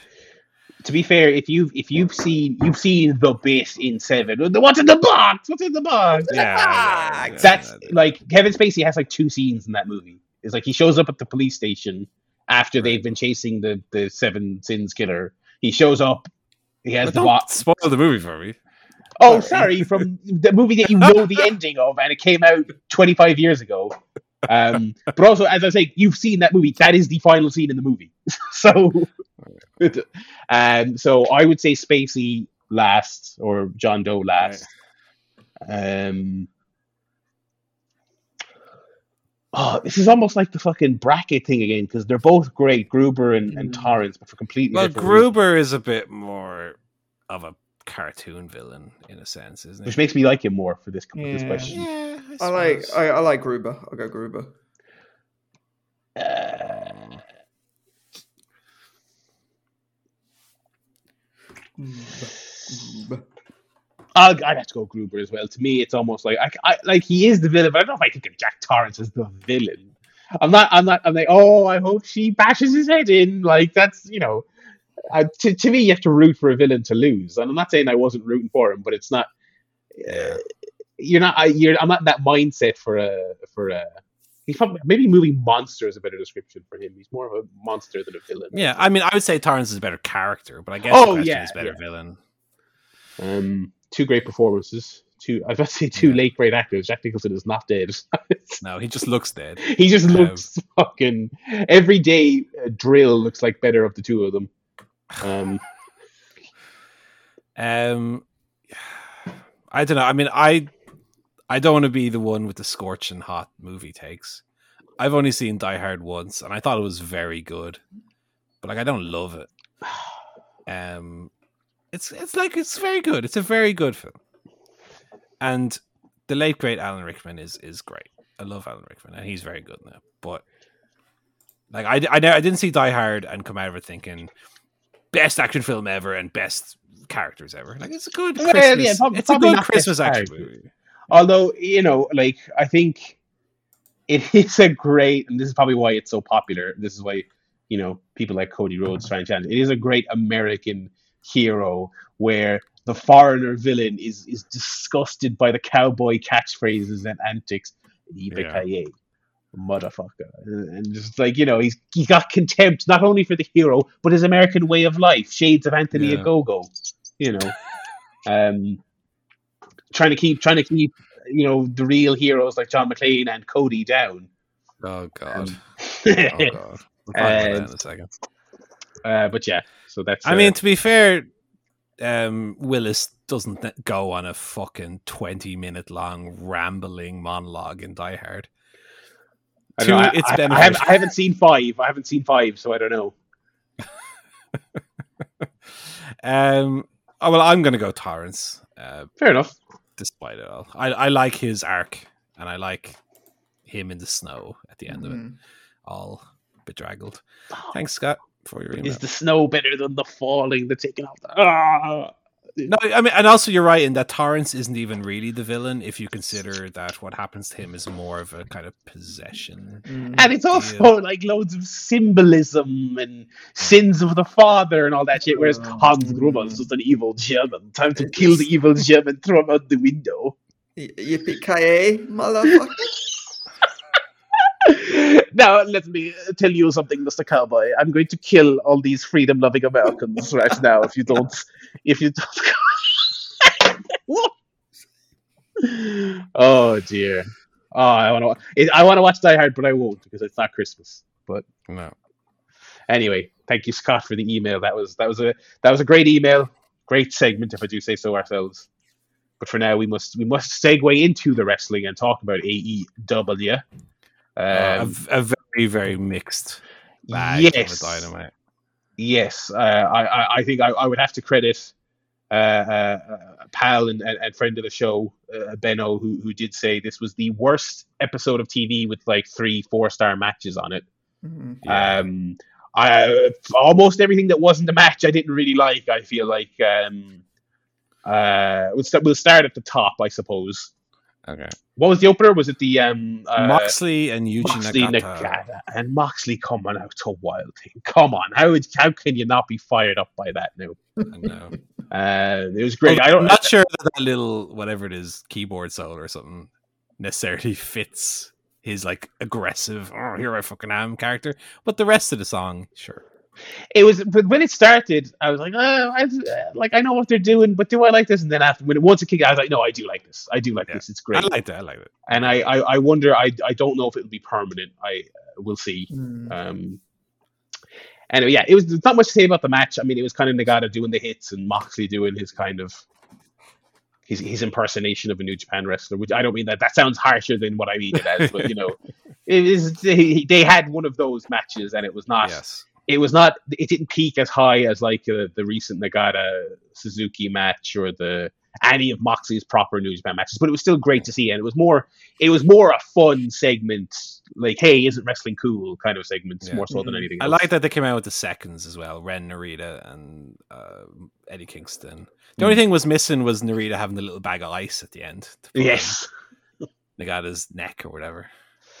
um, yeah, so that was good stuff. Moxley retained. They did a little show of respect after the fact, which is nice. Yeah, it was very very nice. uh, yeah, and so the the New Japan relationship rolls on. Uh, we did we then did immediately kick into the Cody promo, where um, I don't know. In the moment, I thought it was pretty good. I like, but I I feel like I am a little bit more of a sucker for Cody's shtick in general than I think most people are, which is fair enough. That's my my cross to bear. Um, Right. I I did like you know he went out there and he was like yeah you know you know I'm I'm I'm I'm a patriot you know it might not be cool you know there was a little bit of Brent about him you know it, it might not be cool to be a, Especially in a- that a- coat as well, when he wears that fucking camel hair coat thing that looks like Brent. Oh, Yeah. So he, he did his whole promo about how you know uh, it ain't trendy to be a patriot, but I am a patriot. Blah blah blah blah. You know, I thought it was all, especially because he's literally the son of Dusty Rhodes. I thought it was all perfectly good. Rah rah. You know, I'm gonna beat this this bloody Brit. Um, uh, the, the the only thing that did make me cringe was when like he did bring up like segregation and then like boast about having a mixed race baby on the way. And i was like all right okay i get it. I get it. It's america's great. But you don't need to like use your unborn baby as like a you, do, you know, do you know what i mean? Like it's, it's a bit cringe when he's it- when he's going up against since- the governor. Yeah, especially since Cody has like publicly said he do, like he doesn't like people bringing up his dad for storyline purposes and this and that. Like he doesn't like when people do that. Yeah. Um. Yeah, I mean, I thought this this was interesting because I thought delivery wise it was very good, That was the main thing for me. Yeah, but it felt so like forced in a roundabout way to get to him using the American Dream moniker. yeah, Like that was the entire point of the promo, and it went in so many little threads to finally get to that point, but never felt like one continuous stream of consciousness. He was talking about Ogogo talking about how he doesn't like America, which I've never heard. I only saw him put the flag on Cody last week, which and he just, itself he, he, now he just offhandedly said "shitty America" a couple of times. yeah, it just off that that itself feels like it's forced to get to the end of this promo as well. Yeah, Um, Cody loves a little lip tremble as well, doesn't he? yeah, a so- solitary tear going down the cheek. He, know? lo- he he Cody loves when he's talking and there we go. I'm giving the big line now. But isn't Cody himself mixed race? Isn't his mother like of Mexican? I I- believe so. I believe so. Um, Yeah. Yeah, like I mean, there were the I thought, like I said, delivery was very good. I think it was a problem when he opens the promo about Americana and America, USA versus the world, admitting that it's not cool and that people don't really like it. He's like, "Well, I'm here anyway to do it." Um, yeah, like the USA versus the world idea, right, was passe when they did it with Muhammad Hassan in 2005 and JR is like, Well, Mohammed, by God, you love it or you leave. And then Muhammad Hassan choked him and he looked like Jabba the Hutt. Um, knew that was coming. Um, has a little tongue sticking out. Um, yeah, I mean, like I said, delivery wise, I thought Co- Cody is always good for a good emotional promo. And the big promos, he more often than not knocks it out of the park. I just thought it was very rambly. And I didn't really get the point of what he was doing until at the very end, he's like, "And for one night only, I'll be not the nightmare, American nightmare. I'll be the American dream. I was like, okay, but he could have. I don't know if this is either the the storyline or the time or anything for him to finally unleash the he's the American dream for an Anthony Ogogo match, which has had like two weeks of build. Hmm. I don't know if the whole thing felt very tacky to me and very kind of pointless. especially when like not only is he such a new guy, but he is like he's very cartoony and like he uh, like he he's all but twirling his mustache. Do you know what I mean? Like it Yeah. just it's it's a lot. I kind of wish they were feuding more about how the fact that he hates video games more so than he hates Americans. or have some real reason like build it off the back of the like uh qt marshall feud like a Yeah. go-go could have got more involved in that. Have some real like heat to it. I don't really understand why they're feuding apart from he hit him and put the flag on him. But there's not much to it apart from that. Like why is cody like i'm the american dream now. You know like like he's had more heated feuds with other people. Um whether or not they were american i'm not exactly sure but I don't know why that set away the baseline for this feud. Yeah. So yeah, I guess uh, we'll see where they go next week. He's he's been vehemently defending it online. He's very proud of it. I think. Um, What What do you think, Joe? What, what was your take on it? Oh, I, I kind of skipped it when he came out with the. Always when he said when he said it's not the England dream. I was like, well, do you mean the, do you mean the English dream? Because that doesn't even make sense. But anyway, He's like the he's like the people who are like, well, uh, uh, what's your man called? Um, James McClean not wearing the poppy. Well, he plays in England, doesn't he? Fucking.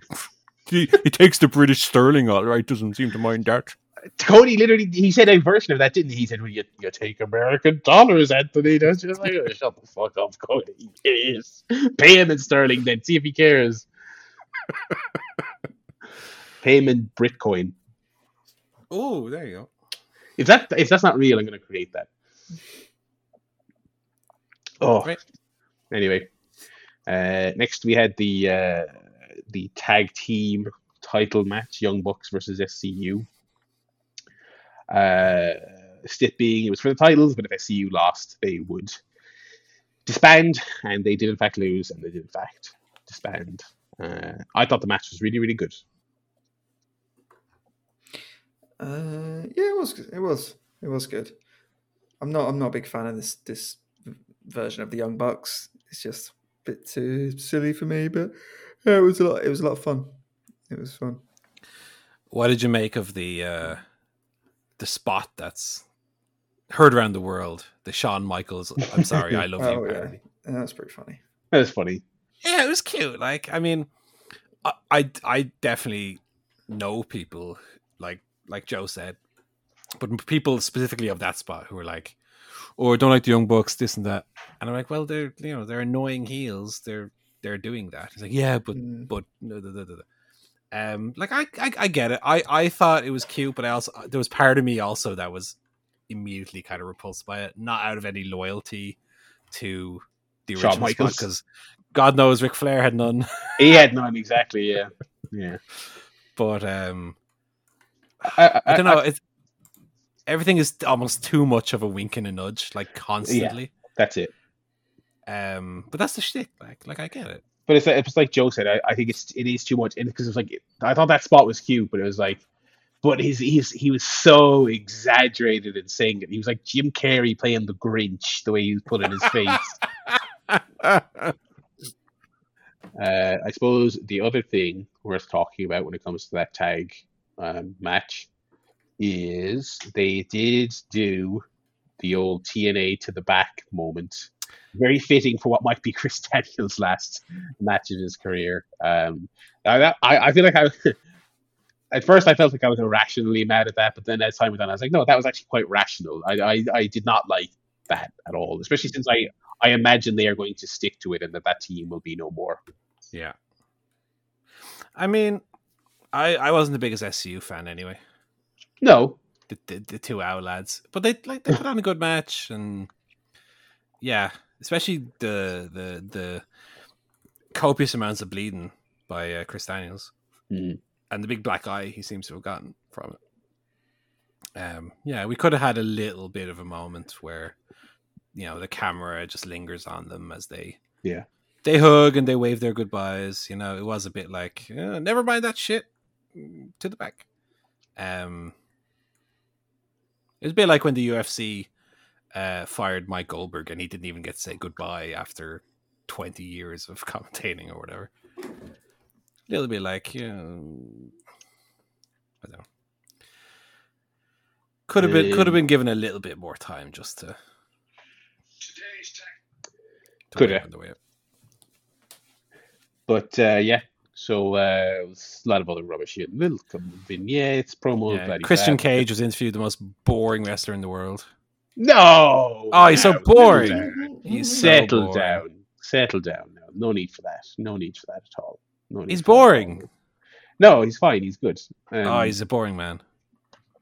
Well, I mean, look, what's he? Look, he's she said there's like, oh, what, how'd you feel about that fucking battle royal? And then Evan Bourne comes up. What's he supposed to do? Oh my you know? god, he was so bad. No. This was this was a show of weirdly bad promos. The, the entire show long. Oh my god, Cap, Captain No Charisma and That's outrageous. Captain that. Negative Charisma Evan Bourne. Not at all. Not at all. What are you talking about? Edge. Calm down. like look here's the thing right wrestling fans will often talk about oh here's how we should have done it here's how here's how we should do this spot da, da, da, right i shoot could do a better promo than Oh, fuck off. Fuck off. If you you could do a better promo with one of the interview nobodies coming up to you and going, Well, Paul, what do you think about the battle royal? And then Matt said, Eh, well, uh, how about me and you square off next week? You think you could do better bouncing off of that? yeah absolutely Uh, well, we'll see. I'm gonna get I'm gonna get Matt Sydal on the blower. I'm gonna ask him to do a cameo down the phone, and you have to respond. anyway, leaving aside this Christian slander, which I don't like. i look christian in 2005 was like my favorite wrestler him and tomko and he come out and do his little kissing to the kissing his fingers to the fans and he had a great theme song that they remade for some reason and absolutely fucking ruined Um, and he had his peeps, and he had his wacky shirt or his jacket. He came out with the big C on it with the belly cut out of it. Like he's such, such a great, like, cool heel. And now he's just this vet who just speaks very dryly, has very good matches, but Mm. he's got like no character. What is his character? Veteran wrestler. That's it. Um, God, uh, for for a wrestler who at his like peak in his prime was dripping with charisma, is Yeah. just this this dare I say just fucking plain Jane wrestler. Um, is is so not what I hoped he would be when he showed up in AEW, but he is. Anyway, we got this wasn't much better. We got Pac versus Orange Cassidy, um, which wasn't amazing, but wasn't bad early on, and then Orange Cassidy got hurt. So it's not even really. I don't want to knock this too harshly, but it did kind of fall apart once he got hurt. Um, uh, once he got hurt, they kind of called an audible. Kenny Omega came out, and Cassidy was down, and then Omega laid out Pac, and then the referee did like a finish. I don't think I can't remember the last time I've seen one of these. A legit double count out where they're still in the ring. You know what I mean? Like a, a, a double knockout, effectively, is what the finish was, I guess. Right. Um, apparently, the original finish was supposed to be um, uh, what was it? Oh, a timely withdrawal, I believe, is what they were supposed to do. Um, you know, which I imagine probably would have been a great match if it, if it Mhm. stayed on the rails. Um, but yeah, so they they were both down. Kenny tried to think of oh, nobody here is a winner, so no one's the the Yeah. top contender in hundred years of pro wrestling. That's always the way it's done, isn't it? Um, absolute fucking clown. Absolute. They booked this guy like a clown, and it's really getting annoying. It's really getting annoying. Um, but uh, yeah, so then Tony Schiavone came down and said, actually, to the shock of everyone, it's going to be a three way at the pay per view, which is really boring. Don't care about that. I wasn't aware of the um that was a legitimate injury. You've just broken that news to me, Barry. Uh, yeah, he, he hurt his neck on a um, On the, the, the bomb, power bomb. it? Yeah, yeah. No, I did. I didn't hear about that. But yeah, I was. I was rolling my eyes at the, the the never been done before for the first time ever. The heel comes out and attacks, and oh, there's no winner. Oh, so I have the night off gimmick. But like, fair enough. If if they had to um think on the fly, fair enough. You know, like I, you can't really be too Mm. harsh on him for that. Um, like it, I think it's easy in retrospect to say, well, you could have done this, you could have done this, but if they're literally like, we're we're on live TV, what the fuck do we do? Yeah. Just go out and do that thing, do the heel thing. Go, we're fucking do it. We, we'll we'll think about later what, what we do. I think that's fair enough. I was I was very down on it on it initially, but learning that, uh, I have a bit of sympathy for him. Yeah. That being said, Uh, Kenny Omega is, as you say, is not good, especially on the mic. He talks too fast. Has nothing interesting to say. Thank God he's got Mm. good matches because he's not got much else. yeah. nice. Good matches and Don Callis. That's what he's got. Uh, and from one kind of not great promo to another, we got the inner, not the inner circle, the pinnacle doing their kind of victory uh, dance, which was fine for what it was until they were interrupted by. Well, let me Generation just say, before they're interrupted, yeah, before they're interrupted, what was Tully Blanchard talking about for any? Oh, he was I mean- rambling on for fucking ever. Jesus. Oh God, yeah. he was talking about their watches and what the watch means, and he never. It's got a the point very of what it special means. bracelet. And if you don't know what that means, it's a watch. It's a watch. Okay. and that's what it's about. And it's like, what, what are you saying? I have no Guys, idea what he's kinda- going on about. He was like, he was like Joe Biden up there telling a story. Oh, God. And this watch, let me tell you, Jack, this watch came from uh, the watch. Listen. Um, And let me just say also, right? Inner Circle or DX show up with the little gimmick, right? But the the amount I laughed at this segment was off the charts. This had What? me this had me rolling in the aisles, right? I'll tell you why.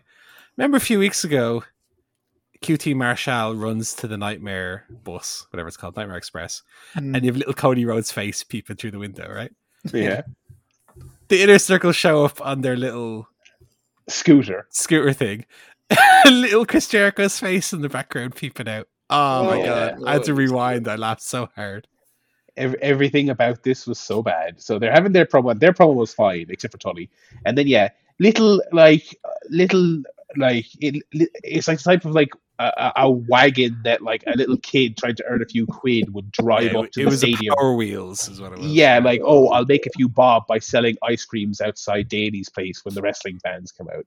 The inner circle ride this thing in. This uh, this part, by the way, this is not a major criticism, but it is stupid. They kept talking about how Santana was arrested because MJF called the cops on him because he used a fork in the cage match. But the cage match where they were all stabbing each other and throwing each other off the roof and fucking killing each other. But Santana somehow got arrested in the middle of all that. Was there any news about why he missed the show or wasn't on it? I don't know, but if I, uh, I mean, I don't know. I don't want to speculate. Um, I assumed it was just a just a bit they were doing. To, to Yeah, get but the I just mean over. in terms of me obviously missing the news. I don't know. I didn't hear anything about that. so. No, no, I, I didn't see one thing or another, and uh, yeah, uh, but so anyway, they came out, and first of all, the, the main the main grievance with this segment was they did a knockoff Raw angle from 22 years ago, where they had again a, a not nearly as impressive little piddly little hose little shooting fucking champagne out in the style of Austin on could- Raw 20 could- years ago. Piss it Which vi- fucking harder than that. Yeah, you got a powerful piss if that's the case. it would have been cooler and newer if they did that. As well. Imagine, imagine. But uh, but so that was first of all that was lame because that was just a, a knockoff of a thing we've seen a million times. The real issue though is I couldn't believe that Jericho did not miss one week of TV Mm. after this death-defying thing he did last week. I know. Ridiculous. But that's that's been symbolic of this feud. Is remember when the the inner circle showed up in the Jacks? That was their big return. I was like, they couldn't be off for like a month after the, the fucking beat down the pinnacle put on them. They're they missed like maybe one week and then they're in the toilet. And yeah, Jericho couldn't miss one week after the push off the cage. Like, have the pinnacle have their celebration and have the story be like, will the inner circle ever return from this? They lost blood and guts. How can they ever come back? And ha- Yeah, maybe don't even have them on the pay per view. Have them come back the week after the pay per view. But no, they have to have a stadium stampede. They need to shove a two week epilogue to this feud so they can have a, the wacky stadium stampede match and and redo the stipulation they literally did on this same show. on this show. where if the inner circle lose, they have to disband. And like this show, I feel like they probably should lose because I feel like their time is just up as an act. Yeah. Um, if they're having to jump into the 1999 Monday Night Raw book of angles, I feel like it's probably time to call it a day. Stupid. Yeah, I don't even think the the conceptually the angle was bad. It's just as you say, they come out on a little rinky dink little Yeah. wagon with a little It- super soaker attached to the top. The of it. reason it worked with like the beer or the milk is that they came out of a massive truck and a big hose that like it was so powerful it knocked them over and they couldn't get back up. Here, they could have just got out of the ring and they wouldn't Yeah. have been wet. Why did they stand there getting Yeah, and I mean, as you said, yeah, and Austin came down the ramp, which theoretically in wrestling world is how you it blocks you off. enter and yeah. leave the ring, right? So he's blocking their exit. Whereas, yeah, why couldn't they just run up the ramp and disappear Ugh. on AW? And Jericho with his little arm, oh, Oh yeah, a little boo boo. Little bit- yeah. I mean, I don't think Inner Circle will lose, but I hope they do. Mm. yeah, just the, the it's I don't I don't want to too quickly go run to the the the flop of the year awards, but I think I have a front runner for it. Mhm. Well, we'll see. It's early yet. We're not even at the halfway point, but I, It's I, early I, yet, I but- feel you. Uh, Uh, we had a Thunder Rosa squash, and then we had the main event, yeah, which was uh, Miro becoming the new TNT champion against Darby Allin, and I thought this was fantastic. yeah. Sh- shades of Brodie Lee winning the title. I thought. yeah, a little bit more competitive, but the same general vibe. This Mm. was the this was the Miro you wanted to see. You know, Yeah, but I this is the Miro you want to see, but this was the Allin performance that gave us that. yes, yeah, with like the greatest suicide dive you've ever seen in your life. Oh, I just bounced off him. Um, yeah. So um, and Miro won relatively straight up. Obviously, they had the storyline from last week to play off of with Ethan Page and Scorpio Sky, which is fair enough. but uh, not too many shenanigans in the match, which I did like. Uh, Miro did jump him kind of before the match started, but fairly fairly straightforward as it kind of should be for those two characters. Um, yeah, and then they uh, Page and Scorpio came out after the match, and it looks like that. I, I would guess it'll be Sting and Allin against those two at the pay per view. I guess. Um, I'm not sure how I feel about that, but we'll see. Mm. Yeah, Darby Allin's great. Although, I mean, it's no wonder he turned out like he did. I mean, did you see his house? It was full of skeletons and all sorts of weird shit. No wonder he grew up to be a weirdo. Yeah. Yeah.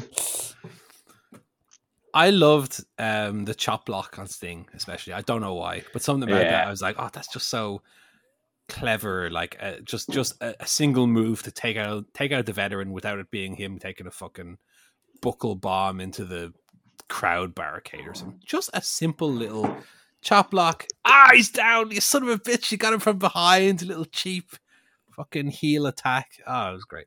And then they ran like and I called it. I said, "Scalded dogs," and then Jim Ross was like, "Parkano, scalded dogs." I was like, "Yeah, yeah, very, very good, very good stuff." Although, if I was to nitpick the um when he does the uh, by, by I think he called that the accolade.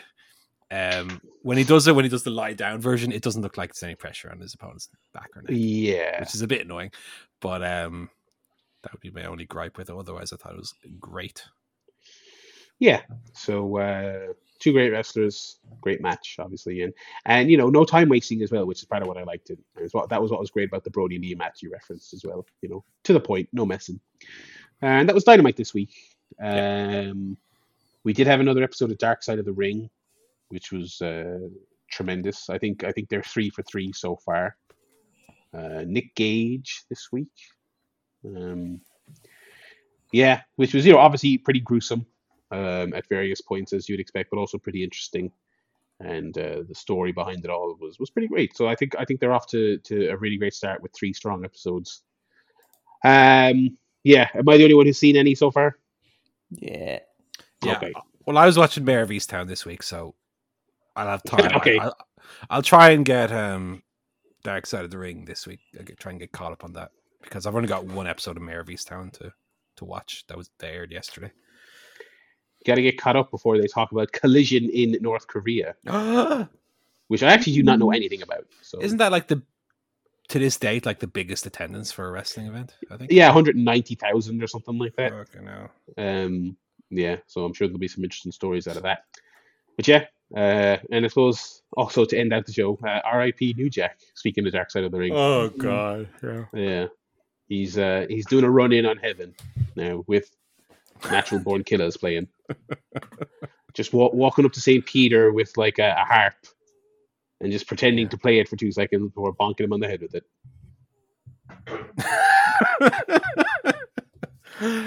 oh god. You, you remember when they did the Randy Orton Eddie Guerrero um the horrible taste feud Yeah, with with Rey Mysterio when he was like Eddie's not up there, he's down there, and everyone was fucking outraged about it, right? Yeah. If he said about that about New Jack, I think most people would just go, yeah, probably. yeah. yeah, I don't think it was the sentiment. I think it was who it was about was the problem. But yeah, and I think New Jack, you know the way to say, well, Eddie Guerrero would have loved it. I think New Jack would have loved it. oh, he absolutely would have. He absolutely would have. He's he's down there laughing at this bit right now. To his last day, New Jack was like, I fucking stabbed that fat dickhead. Whatever. Something something to the effect of of that. Yeah. Um, What a So, character. L- What like, he like him or hate him, what a character New Jack was. he's he was wrestling personified in all the good and bad ways that phrase could be interpreted. Yeah. Mm. Um, yeah. Did, did Lance Storm do his obituary yet? He did, and it was a very Lance Storm thing. He's like, uh, some, I can't. It's something along the lines of we were polar opposites, but oh, no shit. it was nice. I I I was proud to share a locker room. Something non-committal about him as a person. He- He's You know. obviously learned from the previous ones because he didn't just go, didn't know him, sorry. he did actually say, oh, yeah, we were Didn't, different. didn't but I know him, liked and to be honest, I think he should have died in jail. Oh, Um, God, he did. Barry. Anyway, anyway, that's going to do it for this week's show. We'll Yeah. be back next week with more of the usual. Yeah. We'll be back with Dynamite. We'll maybe be back with Dark Side of the Ring. We We'll will, be we back will. with with the Pokemon and Warzone and, and Twitch and all that jazz. Yeah. Uh, chairshotpodcast.com if you want to email us at chairshotpod on Twitter. And uh, yeah, we'll be back next week. Thanks for listening, folks. Goodbye from me, Barry. Goodbye from Paul. Goodbye. It's goodbye from Joe. Goodbye.